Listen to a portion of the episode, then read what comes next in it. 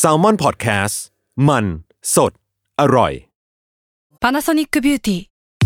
มากกว่าเครื่องเป่าผมด้วยนาโนอีเทคโนโลยีล่าสุดที่จะเปลี่ยนทุกประสบการณ์ที่คุณเคยมีนาโนอีมอยส์เจอร์พลัสเพิ่มความชุ่มชื้นให้เส้นผมหลังใช้งานมากขึ้นถึง 18 เท่า พร้อมชะลอการเฟดของสีผมสำหรับคนชอบทำสีผม ดูแลความชุ่มชื้นทั้งเส้นผม หนังศีรษะและผิวคุณ Panasonic NA0J มีเทคโนโลยีนาโนอีที่ care only you a n a t h e r Year O 2020 บทเรียนปีเก่า ต้อนรับปีใหม่ สวัสดีครับ ยินดีต้อนรับเข้าสู่รายการ a n a t h e r Year O ครับ บทเรียนปีเก่า ต้อนรับปีใหม่ พอดแคสต์รายปีของทาง Salmon Podcast นะครับ คุณอยู่กับผมโจ Station Director Salmon Podcast ครับ เทปนี้เราก็อยู่กับ น้องเอิญครับ สวัสดีครับ สวัสดีค่ะ แนะนำตัวนิดนึงครับเผื่อใครยังไม่เคยฟัง Why It Matter อ่าชื่อเอิญนะคะ เป็นนักข่าวอยู่ที่สำนักข่าวออนไลน์ The Matter ค่ะ อือฮึโอเคแล้วเรามาบอกกันก่อนว่ารายการเนี้ยเกริ่นๆก็คือจากปีที่แล้วเราเคยทำมาก่อนแล้ว มันก็จะเป็นรายการที่จะพาเอา host เอาพันธมิตรชาวแซลมอนทั้งหลายเนี่ยมาคุยกัน ว่าปีที่กำลังจะผ่านไปเนี่ย เราได้เรียนรู้อะไรบ้างสามเรื่องอืมแต่ว่าจริงๆจะมากจะน้อยกว่านั้นก็ได้แหละ แต่ว่าเราตั้งไว้ หลวมๆก่อนว่าขอสามเรื่อง แล้วปีนี้ก็เพิ่มไปอีกคืออยากให้พูดถึง New Year Resolution หนึ่งอย่างในปีหน้าด้วยคือปี 2021อืมประมาณนั้นค่ะ เดี๋ยวเรามาเริ่มกันว่าปีเนี้ยเนี่ยสิ่งที่เอิญได้เรียนรู้ในปี 2020อะมีอะไรบ้างอะอืมจริง ๆ ถือว่าแบบปีนี้พอต้องมาออกรายการเนี่ย ก็เป็นปีที่เร็วมากๆที่เราต้องมาคิดว่าเฮ้ยเราเรียนรู้อะไรบ้าง แล้วเรารู้สึกว่ามันเร็วมากพี่โจ คือจริงๆอะ ของตัวเอิญเองอะทุกปีเอิญก็จะมีเวลากับตัวเอง แต่ว่าจะเป็นวันที่31ธันวาของทุกปีอืมที่เราทำมาแบบสี่ห้าปีแหละ คือเราจะมาแบบนั่งอยู่กับตัวเองแล้วเราก็คิดถึงปีที่ผ่านมาอ่าแล้วก็คือในวันที่ 31ธันวานั้นอะจะเป็นวันที่เราตั้ง New Year Solu- Resolution ของตัวเองอือหือในปีหน้าอืมเลยแต่ว่าพอเราต้องมาออกรายการนี้ทำให้ครับเราต้องแบบ คิดก่อน คิดก่อนเร็วเหมือนกันอ่าฮะแล้วก็แบบคิดไม่ออกด้วยอ่าเพราะปีเนี้ยมันเร็วมากเลยพี่ ต้องบอกก่อนว่ารายการเนี่ยเดี๋ยวจะปล่อยเอ่อวันที่25ธันวาคือคริสต์มาสปล่อยค่ะแบบรวดเดียวเลย17เทปค่ะเอออันเนี้ยก็จริงๆอะปล่อยไปปลายปีไปปลายปีแล้วล่ะแต่เดี๋ยวเราอัดก่อนใช่มันก็เลยค่ะอาจจะเร็วนิดนึงในการซัมอัพเรื่องของแบบปีนี้อะไรเงี้ย อืมอือหือแล้วมันก็เป็นปีที่แบบ ทุกคนอาจไม่รู้จะคิดเหมือนกันหรือเปล่า แต่เราก็เห็นหลายคนที่พูดว่าเฮ้ยมันเดือนธันวาแล้วเหรอ ใช่ มันเร็วมากแบบเหมือนพฤศจิเรายังไม่ทันหยิบจับอะไรเป็นชิ้นเป็นอันเลย ใช่พี่อะรู้สึกว่าตั้งแต่กลางปีเป็นต้นมา โอ้โห เร็วแบบอะไรวะเนี่ยเหมือนวาร์ปอะเหมือนว้าร์ปแบบพี่แบบโอ้โหโงหัวขึ้นมาทำงานวันๆแล้วก็แบบโอ้นี้มันวันอะไรแล้ววะเนี่ยแล้วก็ธันวาอืมงงมาก อย่างอันนี้เราก็เพิ่งรู้สึกว่ามันเพิ่งเข้าพฤศจิไปเองอะแต่แบบมันหมดแล้ว อ่าอืมเร็วมากเร็วจริงแล้วแบบพอจะต้องมาคิดว่าเกิดอะไรขึ้นในปีนี้มันก็ คิดว่าหลายคนคงมีแบบ จุดเหมือนอะไรหลาย ๆ อย่าง เหมือนกันอืมในปีนี้ด้วยความที่เราเจอโควิด เจอสภาพที่ต้องอยู่กับบ้านต้องแบบแคนเซิลงานอะไรหลาย ๆ อย่างแคนเซิลการไปเที่ยวต่างประเทศแบบ น่าจะเป็นปีที่หลายคนมีเรื่องลำบากที่จะต้องเจอคล้าย ๆ เหมือนกันๆอืมอืมอืมใช่แต่ว่าของเราเองแบบสิ่งที่เราแบบเรียนรู้ในปีนี้แบบอย่างแรกที่เราแบบ พอพี่โจให้โจทย์มาแล้วเราไปนั่งคิดอะเราคิดว่าแบบปีนี้เป็นปีที่ คืออาจจะต้องเล่าย้อนนิดนึงพี่โจ คือปีที่แล้ว 2019อะเป็นปีที่เราแบบ suffer กับเรื่องการทำงานค่อนข้างมากในช่วงปลายปีอือหือเพราะว่าแบบเราถูกให้เป็น head ของทีมข่าวใน The Matter อ่าฮะเราเป็นเรื่องที่เราช็อกมากพี่โจ เพราะแบบเราอะเราเข้ามาด้วยการเป็นน้องเล็กของทีมข่าวใน The Matter อ่าฮะแล้ว อยู่ดีๆ วันหนึ่งก็พี่เขาก็บอกว่า เฮ้ยเราต้องเป็นเฮดของทีมแล้ว แล้วเราก็ช็อกมากว่าแบบ ฉันไม่พร้อมกับอ่าฮะสิ่งนี้อ่าฮะฉันแบบทำงานที่นี่โดยฉันก็ไม่คิดว่าฉันจะวันหนึ่งจะต้องเป็นเฮดขึ้นมาอ่าเลยอะอ่าอืมด้วยความที่พี่อย่างพี่หวีอืมกับพี่ทันอ่าจะต้องย้ายตำแหน่งขึ้นไปอืมแล้วเราก็จะต้องขึ้นมาดูทีมนี้แล้วเราก็แบบช็อกมากในวันนั้นว่าแบบ ไม่เคยคิดว่าตัวเองจะต้องเป็นหัวหน้าคน อ่าอ่าคือมันมันยังแบบ มันยังไม่ได้ทำงานมาจนแบบเรารู้สึกว่าเราแก่กล้ามากพอด้วยปะใช่ใช่ใช่แล้วก็ในมุมหนึ่งคือ เราไม่เคยแบบ define ว่าเราเป็นผู้ใหญ่ขนาดนั้นนะพี่โจ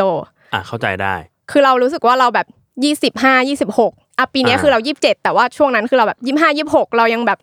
เออ เรารู้สึกว่าเราเป็นวัยรุ่นอ่าเราเราไม่ไม่คิดว่าเราเป็นผู้ใหญ่ อืม อืม แล้วพอแบบเราต้องมาเจอโจทย์ที่แบบ คุณเหมือนเขายื่นมาให้ว่าคุณต้องเป็นผู้ใหญ่แล้วอะอ่าอ่ามันแบบมันเป็นการปรับตัวกับการทำงานที่แบบยากมากของเรา แล้วก็พอเราขึ้นมาเป็น head มันก็มีน้องใหม่ที่ต้องมาอยู่ในทีมเราแบบใหม่เอี่ยมเลยสองคนอ่าฮะ ซึ่งแบบเราต้องรับมือกับทางน้องแล้วก็กับ position ของเราอะทำให้ช่วงปลายปีเราแบบ suffer มากว่าโหยการโตเป็นผู้ใหญ่มันโหดร้ายกับเรามากพี่โจเราแบบร้องไห้เยอะมากอืมแล้วก็มีเรื่องหลายอย่างที่เราต้องดิวแล้วเราก็รู้สึกว่า เฮ้ยแบบโลกมันตีสอนเราจริง ๆ ว่าอืมเนี่ยคุณต้องเป็นผู้ใหญ่แล้วนะ คุณไม่สามารถปฏิเสธคำนี้ได้แล้ว แบบอ่าไม่ว่ายังไงก็ตามอะอ่าฮะอ่าฮะในช่วงแบบ เร่งรัดต้องโตเลย ใช่ด้วยแบบตำแหน่งและด้วยอืมโพสิชันที่ต้องเป็นพี่ของน้อง อ่าอืมอืมมันเป็นด้วยวัยด้วยจริงๆใช่ไหมเพราะว่ามันก็มีน้องขึ้นมาจริงใช่ๆเออแล้วเราเองก็ต้องแบบดูแลแผนกนี้ เรียกว่าโซนนี้ของของงาน อืมอืมอะไรที่แบบเราไม่เคยคิดว่าเราจะต้องทำ หรือว่าแบบภาระหน้าที่ที่มันเพิ่มขึ้นอืมมันแบบมันเพิ่มขึ้นจริงๆอะพี่โจจากที่แบบตอนแรกเราไม่ต้องดูแลใครขนาดนั้นอะอ่าฮะแล้วอยู่ดีเราก็ต้องดูแลทุกอย่างอ่าฮะเช่นอะไรอืมบ้างเช่นอะไรบ้างที่เราแบอย่าบงแบบต้องทำมากขึ้น คือเราต้องเทรนน้องใหม่สองคนแหละพี่โจ เป็นน้องนักข่าวใหม่ที่เข้ามาในทีมเรา แล้วก็คือน้องก็เข้ามาแบบอืมเข้ามาพร้อม ๆ กันเข้ามาคนละเดือน ก็คือใหม่หมดเลย แล้วเราก็แบบ โหตัวเราเองกับตำแหน่งเนี้ยก็ยังไม่ได้พร้อมอะ แล้วเราก็ต้องมาดูแลน้องสองคนที่ก็ใหม่เหมือนกันด้วยอะอืมเราก็แบบไม่รู้ว่าการเป็นหัวหน้าคนมันเป็นยังไง เราไม่เคยเป็นหัวหน้าคนที่เป็นหัวหน้าคนจริง ๆ มาก่อน ไม่ใช่แบบหัวหน้ากลุ่มงานอะไรอย่างเงี้ย อ่าอ่าอืม มันก็มีหลายอย่างที่แบบ เออ เราก็ต้องขอคำปรึกษาจากพี่หวีพี่ทันอีกทีเหมือนกัน หรือว่าแบบเรื่องหลายอย่างที่เราต้องดิวกับตัวเองด้วยว่า ฉันทำแบบนี้ดีแล้วหรือยังแล้วก็กับความคาดหวังของตำแหน่งงานของตัวเองที่เขาคาดหวังกับเราแค่ไหน เราจะทำดีได้ที่พี่เขาเคยทำไหมแบบเนี้ยมันก็เลยเป็นแบบโหโจทย์ที่เรารู้สึกว่า เราถูกแบบช่วงปลายปี 2019ถึง2020อะมันคือการแบบมันคือบทเรียนของเราในช่วงแบบรอยต่อระหว่างปีนั้นมากอือฮึจนพอมันมาถึงปี 2020 เราแบบเรารู้แล้วว่าแบบ โอเค ฉันเป็นผู้ใหญ่แล้วแหละอือฮึฉันต้องเป็นแล้วแหละอืมอืม มันเป็นแบบการเรียนรู้แบบนั้นอืมอืมอะไรที่ทำให้เรารู้สึกว่า เราตัดสินใจได้ว่า โอเค เราต้องเป็นผู้ใหญ่แล้วแหละ แล้วอะไรที่เราใช้นิยามว่าตอนเนี้ยเราเป็นผู้ใหญ่แล้วอะเออ จริง ๆ ก็ยากเหมือนกันเนาะพี่เออแต่เรารู้สึกว่า มันมันถึงจุดที่บางทีเราต้องตัดสินใจเลยอะอืมแล้วเราก็ไม่สามารถรอคำของคนอื่นได้อีกแล้วอะแบบมันต้องอยู่ที่เราแล้วแหละว่า เฮ้ยเอิญเธอต้องบอกน้องแล้วว่าทำได้หรือไม่ได้ ไม่สามารถไปรอ ให้ถามอีกคนนึงก่อนละกันแบบ มันคือตัวเราแหละที่ต้องตัดสินงานนี้เลยอืมอืมอย่างนี้ก็ด้วย หรือว่าแบบการเคลียร์ปัญหาให้น้องๆ หรือว่าปัญหาของเราเองที่แบบ เรารู้สึกว่าเหมือนแต่ก่อนเราก็จะสนใจแต่ปัญหาของเราเองเนาะเฮ้ยเราทำงานตรงนี้มีปัญหาแล้วยังไง แต่พอแบบเรามีน้องก็กลายเป็นว่าเรา เราคิดว่าเราต้องพยายามใส่ใจน้องเหมือนกันว่า น้องทำงานแล้วน้องมีปัญหาไหมอืมแล้วน้องมีปัญหาแล้วเราช่วยอะไรได้ แล้วก็เราก็รู้สึกว่า เราพูดตรงมากขึ้นอะพี่โจ อ่า เหมือนอือฮึอะจริง ๆ เราทำงานที่นี่มาก็แบบจะสี่ปีแล้วอืมช่วงแรก ๆที่แบบเราเป็นน้องเราก็ไม่ได้ต้องแบบมี เรียกว่าอะไร responsibility กับอะไรเยอะมากอะอ่าเราเป็นต้องรับผิดชอบนั่นนี่อะว่างั้นเถอะใช่หรือว่าถ้ามีอะไรเราก็รู้สึกว่าเออเราไม่ต้องพูดก็ได้ แบบอืมเราเก็บไว้ก็ได้ แต่พอแบบเราเป็นหัวหน้าขึ้นมา เรารู้สึกว่าการพูดของเราอะ ถ้าเราถ้าเราเห็นปัญหาปุ๊บเราต้องพูดเลย อ่า เราต้องแบบเคลียร์เลย เราก็รู้สึกว่าปีนี้เป็นปีที่เราแบบเสนออะไรเยอะขึ้น แล้วก็พอเราเห็นปัญหาปุ๊บเราก็บอกเลยว่า เราไม่โอเค อืมหรือว่าเราควรปรับอะไรยังไง อืม อืม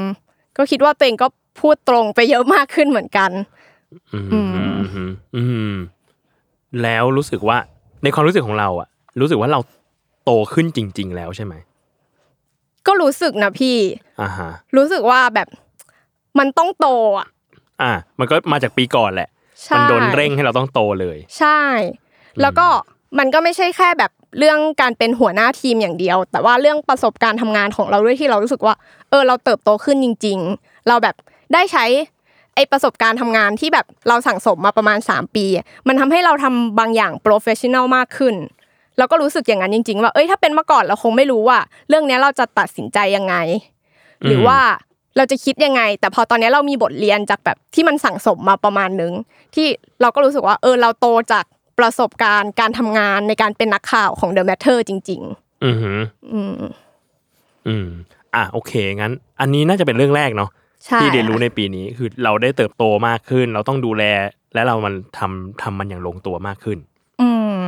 อะเรื่องที่สองที่ได้เรียนรู้ในปี 2020 จริง ๆ มันแบบค่อนข้างจะเชื่อมต่อกันประมาณนึงไม่ได้แยกออกเป็นแบบประเด็นที่แยกกันขนาดนั้นอือหือคือ เราเรียนรู้ว่างานไม่ใช่ทุกอย่างของชีวิต อ่าฮะอ่าฮะมันเป็นจากเนี่ยแหละ ที่ช่วงต้นปีปลายปีที่เรารู้ว่าแบบเฮ้ยเราต้องเป็นผู้ใหญ่แล้วเราต้องรับผิดชอบในหน้าที่เนี้ยอืมเราแบบค่อนข้างเลิกคิดเรื่องงานไม่ได้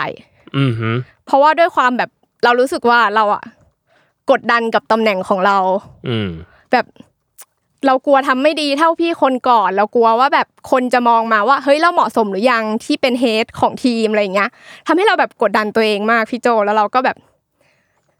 เราเราไม่รู้ตัวเลยว่าเราอะไม่เคยเลิกคิดเรื่องงานเลยอะอือหือด้วยความที่เราทำงานออนไลน์ด้วยแหละมั้งแบบแค่เลื่อน Facebook เราก็แบบคิดอะไรเป็นงานได้แหละ เห็นอะไรในโลกออนไลน์ก็แบบเป็นงานหยิบจับมาคิดเป็นงานได้หมดเราก็เลย ไม่รู้ตัวว่า เฮ้ยเราไม่เคยหยุดคิดเรื่องงานเลยว่ะ อือหือ จนแบบมันมาถึงจุดหนึ่งที่เราแบบเบรกแตกมากว่าแบบเฮ้ยนี่เราอยู่กับงานมาตลอดเวลาเลย แม้แต่วันเสาร์อาทิตย์ หรือว่าแม้แต่เวลาเราเล่นโทรศัพท์ไถ Facebook Twitter จนถึงจุดที่เราแบบว่าปรีดแตกขึ้นมามากอือหือก็แบบ เออ เป็นช่วงที่เรารู้สึกว่าสุขภาพจิตเราแบบย่ำแย่มากในช่วงนั้นอืมอืมแล้วเราทำไงอะ จริง ๆ ก็ไปหาไปหาหมอนะอือหือแต่เราอะรู้ว่าเราไม่ได้เป็นแบบโรคซึมเศร้าหรืออะไรเราแค่เครียด อืมเราก็ไปก็ไปหาหมอแหละ หมอว่าไงมั่งคือต้องทำอะไรบ้างถึงจะดีขึ้นอะไรเงี้ยคือหมอก็บอกแหละว่าเออเราไม่ได้เป็นโรคอะไรเราแค่เครียดอะไรอย่างเงี้ยหมอก็แนะนำว่าเออพักบ้างนะ แต่ว่าแบบสิ่งหนึ่งที่ช่วยเราอะ แบบคือพูดตรงๆเลยว่าไม่ใช่หมอ แต่ว่าคือเราอะ มา ทำโซเชียลดีท็อกกับตัวเองอ่าฮะด้วยความที่เราทำงานออนไลน์พี่โจ แล้วก็อยู่กับ Facebook อยู่กับโซเชียลมีเดียทุกอย่างตลอดเวลา มันไม่มีเวลาเลิกงานที่แน่นอนด้วยความเป็นข่าวที่แบบ ถ้ามีข่าวมาห้าทุ่ม คุณก็ต้องลุกขึ้นมาทำงานได้แค่มีคุณมีคอมอะไรเงี้ยอืมทำให้เราไม่สามารถแบบขีดเส้นเวลาเลิกงานของเราได้ชัดเจนอะอ่าฮะอืม แต่ว่าถึงจุดหนึ่งเราแบบเฮ้ยไม่ไหวแล้ว เราก็เลยโซเชียลดีท็อกไปสามวันสี่วัน อืมอืม ซึ่งแบบก็ดีขึ้นมาก คือถึงขั้น deactivate ป่ะหรือว่าแบบไม่เปิดมันขึ้นมา ลบแอปหมดเลยอ่าโอเค อืมแล้วก็แบบขนาดเราจะคุยกับแฟนอะ เราก็ยังไม่คุยในไลน์อะเราแบบส่งเมสเซจเอาโทรโทรกับแมสเซจไปอย่างเงี้ยใช่อ่เพราะแบบเราแบบลบแอปในการสื่อสารต่างๆ ทุกอย่าง แล้วก็แบบออไปหมดถ้ามีอะไรที่มันแบบเร่งด่วนจริง ๆ เราก็ใช้ให้แฟนเล่าให้ฟัง อ่าอ่าอืมอ่าเออแต่มันก็ยังดีนะที่แบบมีมีแฟนไว้อัปเดตนิดหน่อย ใช่ไหมก็ยังโอเคอยู่ อืมช่วงนั้นก็พอกลับมาอีกทีหนึ่งอะเราก็รู้สึกว่าเฮ้ยมันมันดีขึ้นสำหรับเรา ที่เราแบบอืมได้มีเวลาที่หยุดคิดอะไรหลาย ๆ อย่างไป แล้วก็ด้วยแบบพอตำแหน่งที่เป็นหัวหน้าแล้วอะแล้วก็ด้วยความที่ The Matter เองก็พยายามจะทำงานใหม่ ๆ ในปีเนี้ยทำให้เราก็เจองานที่ท้าทายมากขึ้นด้วยที่เป็นบทเรียนหนึ่งที่แบบ เป็นงานใหม่ ๆ ที่ไม่เคยทำมาก่อนอย่างแบบ อย่างมาอัดพอดแคสต์ Why It Matter เองอะก็เป็นอะไรที่เราแบบตื่นเต้นมากนะพี่โจเพราะเราแบบไม่ไม่มั่นใจในการแบบจัดรายการนี่ใช่ไหมใช่คือปกติเรางานของเราคืองานเขียนน่ะครับคนไม่เคยเห็น appearance ของเราทั้งรูปร่างทั้งเสียงทั้งอะไรเลยอะอืมแล้วพอแบบในถึงวันหนึ่งเราต้องมาแบบทำงานใหม่ๆอะมันก็เป็นความท้าทายใหม่ ๆ ที่เราก็ต้องรับมือกับคำวิจารณ์ใหม่ ๆ เหมือนกันอะอ่าฮะซึ่งแบบ มันก็ใหม่เหมือนกันสำหรับเราในปีนี้อ่ารรวมถึงกับงานของ Matter เองที่พยายามจะแบบทำอะไรให้เป็นวิดีโอเล่าเรื่องมากขึ้นที่แบบอืมเราก็เจอความท้าทายใหม่ ๆ เหมือนกันในปีนี้อ่าแล้วโดยรวมโอเคกับงานแบบใหม่ ๆ แบบนี้ไหมคือช่วงแรก ๆ มันก็มีแบบอุปสรรคหลาย ๆ อย่าง ที่เรารู้สึกว่าเราต้องดิวกับมันเหมือนกันนะอ่าฮะในการรับมือ แต่ว่าตอนเนี้ยคิดว่าค่อนข้างโอเคขึ้น แล้วก็ประกอบกับช่วงโควิด พอแบบได้ work from home อะ มันกลายเป็นว่าช่วงที่เราแบบสติแตกไป แล้วพอ work from home มันมีเวลาที่เราได้อยู่บ้านได้พักมากขึ้น กลายเป็นว่ามันค่อนข้าง balance กันมากขึ้นอ่าฮะมันก็กลายเป็นแบบอย่างนั้นไปเองโดยที่แบบเหมือนเรามีเวลาพักอืมจาก work from home ในระยะอ่าหนึ่งด้วยจากตอนที่เราแบบต้องคิดเรื่องงานตลอดเวลา อ่า โห เท่าเท่าที่สัมภาษณ์มาเนี่ย ประมาณน่าจะร้อยเปอร์เซ็นต์เลย suffer การแบบ โควิด work from home มากเลยเออเป็นคนแรกที่บอกว่าเอ้ยโควิดก็โอเคนะหมายถึงแบบว่าในฐานในฐานะที่ทำให้เราแบบได้ทำงานอยู่ที่บ้านอะไรเงี้ยเออจมันโอริงเคอะๆไม่ใช่ว่าเราไม่แบบไม่ suffer กับการทำงาน work from home นะเราก็ไม่ได้ชอบหรอกพี่อันนี้ก็แต่แค่มันกลายเป็นว่าช่วงช่วงเวลานั้นมันใกล้ๆกันอะช่วงเวลาที่เราแบบสติแตกกับงานมากๆ แล้วเรารู้ว่าเฮ้ยเราไม่เคยพักจากงานเลยเลยอ่าแล้วพอแบบ work from home ปุ๊บอะได้อยู่บ้านอืมได้แบบ พอแบบวางโทรศัพท์ลงอืมสักนิดอยู่กับตัวเองบ้างอืมมันแบบทำให้ชีวิตเรา balance ขึ้นมา ระยะแบบในแป๊บหนึ่งอะอืมอืม อืมอืมอืมแล้วอยากรู้ว่าแล้วตอนนี้เรายังเรายังมี plan จะแบบ เอ้ยห่างๆกับโซเชียลบ้าง social detox บ้าง หรือว่าแยกระหว่างชีวิตตัวเองกับงานมากขึ้นหรือเปล่า จริง ๆ ตอนเนี้ย ก็ยากเหมือนกันนะพี่โจ เพราะว่าด้วยความที่เราทำงานข่าวอืมแล้วก็มีม็อบเกิดขึ้นอืมมีม็อบในวันเสาร์อาทิตย์ ม็อบเลิกแบบห้าทุ่มม็อบเกือบทุกวันเลยเอาจริงช่วงเนี้ยเนาะอืมแต่ว่าแบบโอเคเราอะด้วยความที่เราก็สนุกกับงานม็อบด้วยประมาณหนึ่งเนี่ยงานม็อบก็ถือเป็นงานหนึ่งที่แบบเป็นงานใหม่ในปีเนี้ย เราไม่เคยไปลงฟิลม็อบขนาดนี้มาก่อน ฝึกความอดทนมากเหมือนกันมีช่วงหนึ่งที่ต้องไปม็อบติดกันห้าวันอะโอ้โหเหนื่อยเอาจริง ๆ ผู้สื่อข่าวเหนื่อยกันนะเหนื่อยพี่แบบโอเค วันนี้ต้องลุ้นและจัดที่ไหนโอเคอ่าโดนแกล้งไหมเปลี่ยนที่ไหมเพราะเรารู้รู้พร้อม ๆ ทุกคนแหละ รู้พร้อม ๆ ทุกคนก็เป็นช่วงแบบที่เหนื่อยเหมือนกันแต่ว่า งานม็อบโดยส่วนตัวคิดว่าสนุกอืมสำหรับตัวเองครับ เราได้เจออะไรแบบ ใหม่ ๆ เจอคนใหม่ ๆ เยอะมาก อืมเหมือนเหมือนแอบเปลี่ยนที่ทำงานเหมือนกันนะพี่โจ อะออกนอกสถานที่บ้างว่าอย่างนั้น ใช่อืมแต่ก็ยากเหมือนกันในการแบบจัดเวลาชีวิตกับตัวเองอะ แต่เรารู้สึกว่าด้วยความที่เราอะอินกับประเด็นในม็อบด้วย เราก็เลยรู้สึกว่าส่วนหนึ่งมันก็คือเป็นชีวิตที่เรารู้สึกว่า เอ้ยเราก็อยากเรียกร้องประชาธิปไตยเหมือนกันมันก็เลยแบบ แบ่งงานกับ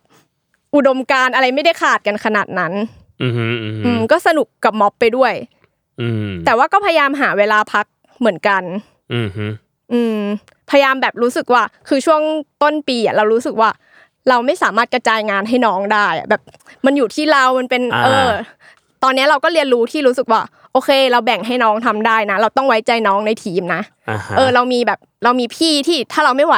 เขายังช่วยได้อยู่นะแบบช่วงต้นปีเราจะรู้สึกว่า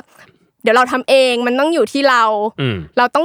ดูทุกอย่างอะไรเงี้ย ตอนนี้เราก็รู้สึกว่า โอเคเราไม่ได้ตัวคนเดียวมน้องในทีมเราพึ่งพาได้ อ่า ซึ่งน้องก็ดูแลงานโอเค ใช่ เราก็รู้สึกว่า เราโตขึ้นน้องก็โตขึ้นเหมือนกันอ่าฮะอืมอ่าฮะอืมอืมอะโอเค ถ้างั้นอันนั้นเป็นเรื่องที่สองเรื่องที่สามที่ได้เรียนรู้ในปีนี้ เรื่องที่สามก็เกี่ยวข้องกันประมาณนึงแต่ว่าไม่ได้ไม่ได้เป็นงานร้อยเปอร์เซ็นคือเรารู้สึกว่า เราต้องออกกำลังกาย อ่า อ่า อืม แบบ ด้วยที่ไปม็อบมาด้วย แล้วก็ด้วยที่ทำงานมาระยะหนึ่งอืมแล้วเรารู้สึกว่า ถ้าไม่ออกกำลังกายเนี่ย อนาคตนี่เราไม่ไหวแน่เลยว่ะตายแน่อ่าฮะอย่างแรกคือเรื่องปวดหลังอ่าฮะที่เรารู้สึกเลยว่าแบบ ปีนี้เป็นปีที่รู้สึกว่าปวดหลังบ่อยมากพี่อือฮึจากการนั่งทำงานออฟฟิศหรือว่าไปม็อบนานๆก็ปวดหลังเหมือนกันอ่าฮะแล้วเป็นช่วงที่เราปวดหลังจนรู้สึกว่าเฮ้ยเราต้องกลับมาเล่นโยคะว่ะ อืมเราก็เลยกลับมาเล่นโยคะอ๋อเห็นเห็นนะเห็นเอิญแบบลงสตอรี่ไปแบบโยคะฟลายป่ะอ๋ออันนั้นมันเป็นแบบเขาเรียกว่าปีนผ้าเป็น aerial seal อ่าเออพี่เรียกไม่ถูกอืม aerial seal อ่าฮะแต่ว่าอันนั้นก็คือแบบเราเราสนุกกับการเล่นโลดโผนแต่ว่าโยคะก็อีกอันหนึ่งพี่อ๋อเหรอใช่มีมีอีกแบบหนึ่งด้วย ใช่อ่าฮะซึ่งแบบพอช่วงที่เราอะออกกำลังกายจนเราแบบติดการออกกำลังกาย เรารู้สึกว่าชีวิตเราดีอืมด้วยความที่แบบเราเป็นภูมิแพ้ด้วย แล้วช่วงนั้นคือแบบเราลืมไปเลยว่าเราเป็นภูมิแพ้อ่าฮะหลายๆมันอย่างดีขึ้นเลยใช่ปะใช่เรารู้สึกเห็นชัดว่าดีขึ้นเรื่องเรื่องแบบอาการปวดหลังหรือเรื่องอะไรหลาย ๆ อย่าง เราเลยรู้สึกว่าเฮ้ยถ้าแบบเราออกกำลังกายอย่างมีวินัย มันเป็นเรื่องที่ดีสำหรับเรา แต่ว่าช่วงเนี้ยมันมีม็อบอ่าทำให้เราไม่ได้ออกกำลังกายเลย ปกติเราจัดสรรยังไงอะแบบเวลาเวลาไปออกกำลังกายอะมันคือแบบหลังเลิกงานอย่างเดียวหรือว่าเสาร์อาทิตย์ด้วยอะไรเงี้ย คือมันจะมีคอร์สที่เราไปเล่นที่เราบอกพี่โจคือไปเล่นปีนผ้า คืออันนั้นจะอ่าฮะอาทิตย์ละครั้งครับ แต่ว่าแบบช่วงที่เราแบบเล่นโยคะ หรือว่าแบบcardio อะไรเนี่ยคือเราทำที่บ้านเองจนแบบดู YouTube เอาอ่าก็เล่นทำตามเขาใช่ซึ่งแบบเหมือนดูแค่ 15 นาทีอะเล่นครึ่งชั่วโมงอะไรอย่างเงี้ย จนเราแบบติดเป็นกิจวัตรว่าต้องทำทุกวันอือฮึโดยปริยาย แต่มันก็ไม่ทุกวันขนาดนั้นอาจจะแบบวันเว้นวันอะไรอย่างเงี้ยอืมแต่พอช่วงที่มันมีม็อบถี่มากๆ คือ เราไม่สามารถออกกำลังกายได้เลยเพราะว่าไปม็อบแล้วเราก็คือเหนื่อยมากๆแล้ว กลับบ้านก็ดึกแล้วใช่อ่าฮะเราก็รู้สึกพยายามว่าโอเคช่วงที่มันไม่มีม็อบอะเราต้องแบบกลับมาออกกำลังกายให้ได้เหมือนกัน อืมฮึอืมอืมฮึรู้สึกว่าแบบอืมคนรอบข้างก็เป็นออฟฟิศซินโดรมกัน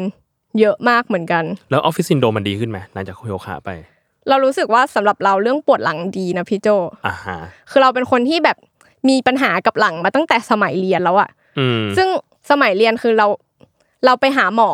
แล้วมันเป็นที่กระดูกสันหลังของเราอะอ่าคือมันไม่ใช่ออฟฟิศซินโดรมร้อยเปอร์เซ็นต์อะมันเป็นที่มันมีอาสรีระด้วย ใช่ มันมีเรื่องสรีระด้วย แล้วช่วงนั้นพอแบบ เราเคยปวดหลังจนแบบเดินลำบากอะเฮ้ยมันดูอืมแบบดูดูรุนแรงเนาะแต่จริงๆมันไม่ได้รุนแรงขนาดนั้นมันแค่แบบเป็นแค่วันสองวันอะเดินลำบากนี่คือเดินแล้วเจ็บเหรอหรือว่าใช่ใช่พอเราแบบถ้าเราก้าวเท้าแบบปกติอะมันแบบมันสะเทือนขึ้นมาถึงหลังเลยอะแล้ว เราต้องก้าวเท้าแบบทีละนิดทีละนิดอะอือหืออืมเป็นอย่างนั้นอยู่ประมาณสองสามวัน แล้วพอไปหาหมอกินยาอะไรเงี้ยก็คือดีขึ้น แล้วหลังจากนั้นเราก็ไปโยคะ อ่า แล้วมันก็หายไปเลย ไม่เป็นอีกเลย ไม่เป็นอีกเลยอ่าซึ่งจริง ๆ ทุกวันเนี้ยก็ไม่เคยเป็นหนักขนาดนั้นแล้ว แต่ว่าก็จะมีอาการแบบปวดปวดๆบ้างใช่อืมอืมก็ออกกำลังกายก็ช่วยเมนเทนเนาะใช่ร่างกายให้มันยังโอเคอยู่ ใช่พี่ชาวแซลมอนก็เพิ่งไปแบบเล่นบาสมา อ่าโอ้โหห้านาทีแรกคือเหมือนแบบเหมือนโดนดึงปอดอะเหมือนนี่คุยกับน้องที่ไปด้วยกันเหมือนแบบนี่ปอดปอดกูเล็กกว่ากระเพาะแล้วแหละโอ้โหคือรู้สึกแบบ โหหายใจแบบหายใจไม่เข้าเลยอะรู้สึกเหนื่อยมากอะไรเงี้ย แต่พอมันตอนตอนนั้นจองไปสองชั่วโมงอืมพอเล่นไปสักแบบอย่างน้อยมันได้แบบเหยาะเหยาะชุดชุดวิ่งวิ่งบ้างอะไรเงี้ย มันก็ชั่วโมงหนึ่งมันเริ่มอยู่ตัวมากขึ้นแล้วอืมมันก็เลยรู้สึกว่า คือเราแทบไม่ได้ขยับอะไรเลยอะเออ แต่พอไป เล่นอะมันก็ทำให้แบบเหมือนร่างกายมันดีขึ้นดีขึ้นมา มันได้ทำงานในส่วนที่มันไม่ค่อยได้ทำมานานอะไรเงี้ย อืมเรารู้สึกว่ามันเป็นเรื่องที่ต้องทำให้ตัวเอง รู้สึกว่ามันเป็นกิจวัตรประมาณหนึ่งเหมือนกันเนาะ ใช่ ถ้าเราทิ้งมันไปแบบ คือมันยากแล้วอะที่จะกลับมาลุกทำอะไรสักอย่าง ใช่ เพราะตอนนั้นแบบเนี่ยไปเล่นแบบจอสองชั่วโมงเงี้ยพอถึงชั่วโมงที่สองมันไม่ suffer เท่าเดิมแล้วอะมันโอเคขึ้นเออแล้วเรารู้สึกว่าถ้าเรายังได้มาบ่อยๆอะ มันคงมันคงจะดีเนาะมันคงจะแบบเฮ้ยเราก็คงจะรู้สึกว่า maintain ความแข็งแรงเนี้ยไปได้อะไรเงี้ย อืม อืม ก็คิดว่าแบบในปีหน้า เราก็พยายามแบบอยาก balance เรื่องงานเรื่องแบบการออกกำลังกาย หรือการแบบแบ่งเวลางานกับเวลาพักผ่อนน่ะ ให้มันได้ดีกว่านี้ขึ้น อือหือ อืม เป็นเรื่องการจัดระเบียบประมาณหนึ่งครับอะโอเคถ้างั้นอันนี้ก็เป็นสามเรื่องสำหรับปีนี้มีอย่างอื่นอยากเมาส์อีกไหมอย่างอื่น ไม่ขนาดนั้นนะพี่อย่างที่ว่ารู้สึกว่าปีนี้มันผ่านไปเร็ว มากๆเลยอะอืมอืมอืมจะแบบเรื่องไปท่องไปเที่ยวอะไรก็ไม่มีอะไรขนาดนั้นเลย อือืมมจริงๆก็มีแบบแค่รู้สึกดีที่ตัวเองแบบได้ไปเกาหลีก่อนที่โควิดจะระบาดหนักมาก ก่อนที่จะเละเทะเบอร์นี้ ใช่ อืม แล้วก็ อืม มันผ่านไปเร็วมากๆเลยปีนี้ อืมอืมทุกคนบอกเหมือนกัน อืมอะโอเค ถ้างั้นจบเรื่องของปีนี้ ปีหน้ามีความตั้งใจอะไรที่จะทำในปีหน้า ขอหนึ่งอย่างที่อยากอืมให้ทุกคนรู้ จริง ๆ ปกติเวลาที่เล่าให้พี่โจฟังอะว่าวันสุดท้ายของปีจะมานั่ง list list อะครับแต่ก่อนแบบคิดว่าตัวเองอะ list อะไรที่ละเอียดมากเลยอะเช่นแบบจะไปเที่ยวกี่ประเทศให้ได้ จะเก็บเงินให้ได้เท่าไหร่ จะอ่านหนังสือกี่เล่ม อะไรแบบเนี้ยละเอียดมากๆแบบที่ลงตัวเลข ชัดเจนอะแล้วปลายปีก็จะมาติ๊กว่าทำได้แค่ไหนอือหือแล้วเราก็รู้สึกว่าพอแบบมัน เออ จากที่เราเห็นเราทำแบบเนี้ยมาหลายปีแล้วมันก็ล้มเหลวแบบ ตัวเลขมันไม่ถึงเป้า เวลาเราตั้งอะไรที่ละเอียดเกินไปอะอืมก็มีเหมือนกันแล้วก็เลยรู้สึกว่า อย่างปีที่ผ่านมาเราตั้งง่าย ๆ ว่า ขอให้ร้องไห้น้อยกว่า ปีนี้อ่าฮะก็คือ 2020ร้องไห้น้อยกว่า 2019 อะซึ่งก็รู้สึกว่าดูเป็นรูปธรรม ใช่อ่าฮะโอเค อืม เราก็เลยแบบ มานั่งคิดว่างั้นปีหน้าเราอยากให้ชีวิตตัวเองเป็นแบบไหนอืมเราก็เลยแค่คิดว่า ง่าย ๆเลยอะมันอืมมันมันค่อนข้างจะดูแบบ ไม่ละเอียดแต่ว่าอยากให้เป็นแบบนั้นก็คือ ให้จัดระเบียบชีวิตตัวเองกับงานได้ คือมันค่อนข้างแบบสอดคล้องกับชีวิตในปีเนี้ยอืมซึ่งตอนเนี้ยมันก็ยังไม่ได้จัดระเบียบได้ร้อยเปอร์เซนด้วยที่ว่า ทีมข่าวเพิ่งขยายทีมอืมแล้วก็รับน้องขึ้นมาใหม่อีกสองคน มีกี่คนแล้วเนี่ยตอนเนี้ย ตอนนี้มีห้าคนรวมเอิญด้วยอ่าก็เยอะนะ เอาจริงๆมันใหญ่ขึ้น ใช่แล้วงานมันก็เลยยังจัดระเบียบตัวเองไม่ได้เท่าไหร่ เพราะว่าหลายอย่างต้องไปลงไปดูน้องเยอะอยู่ เพราะว่าน้องเพิ่งเข้ามาอ่าฮะทำให้แบบยังจัดระเบียบว่างานตัวเองจัด balance ยังไงแค่ไหนไม่ได้อ่าฮะก็หวังว่าปีหน้าแบบมันจะค่อนข้างแบบเข้าที่มากขึ้นกับทีม ว่าเราจะทำงาน ได้มากแค่ไหน เท่าที่เราทำได้ ในจำนวนน้องที่เพิ่มขึ้น แล้วก็ในแบบกำลังของเราเองครับ ก็คือจัดระเบียบตรงนี้ให้ได้ทั้งชีวิตกับงาน แล้วก็มีเวลาไปลงมือสิ่งที่ตัวเองอยากทำอยู่แล้วอะอืมเหมือนเราแบบเรามีเป้าหมายอะไรหลายอย่างเยอะมากที่เราเคยคิดไว้แบบสองสามปีที่แล้วอะเฮ้ยเราจะตั้งใจทำให้ได้ แต่แบบ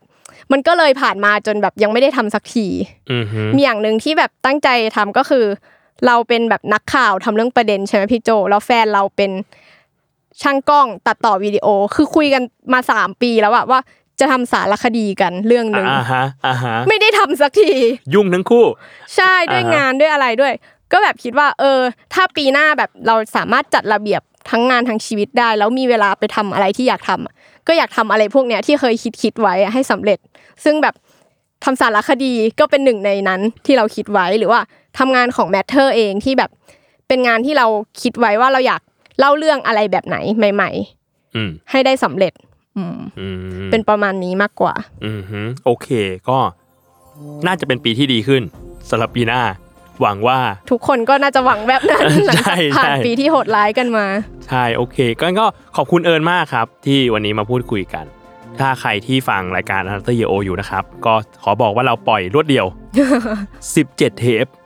ก็สามารถไปฟังของคนอื่นๆได้ครับยังมีอีกเยอะมีไอติมพริษฐ์มีพี่ทรายเจริญปุระมีคุณนิดนก มีเจ้าพวก host Untitled Case อะไรพวกเนี้ยก็มีกันอีกหลายคนครับ หรือ The MATTER เดี๋ยวก็จะมีพี่หวีอ่าอีกเช่นกัน ก็เดี๋ยวไปฟังกันได้ แล้วก็ติดตามกันได้ทุกช่องทางของ Salmon Podcast ครับสำหรับวันนี้ผมกับน้องเอิญลาไปก่อน สวัสดีครับ สวัสดีค่ะ